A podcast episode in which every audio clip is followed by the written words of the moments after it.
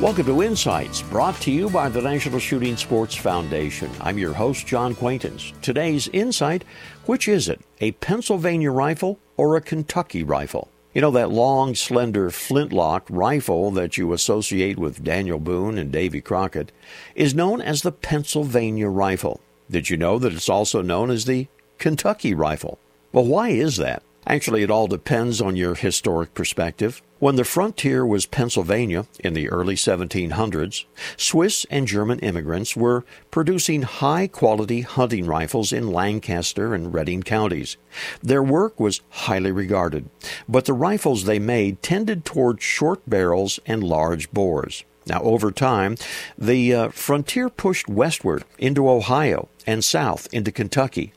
Hunters felt they needed a rifle for longer range shooting, thus evolved around 1719 what's known today as the Kentucky rifle.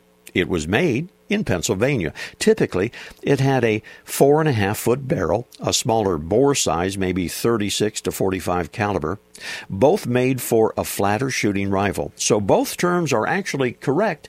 Kentucky rifles simply originated in Pennsylvania. Hmm. This reminder join us on the web at nssf.org. This is John Quaintance.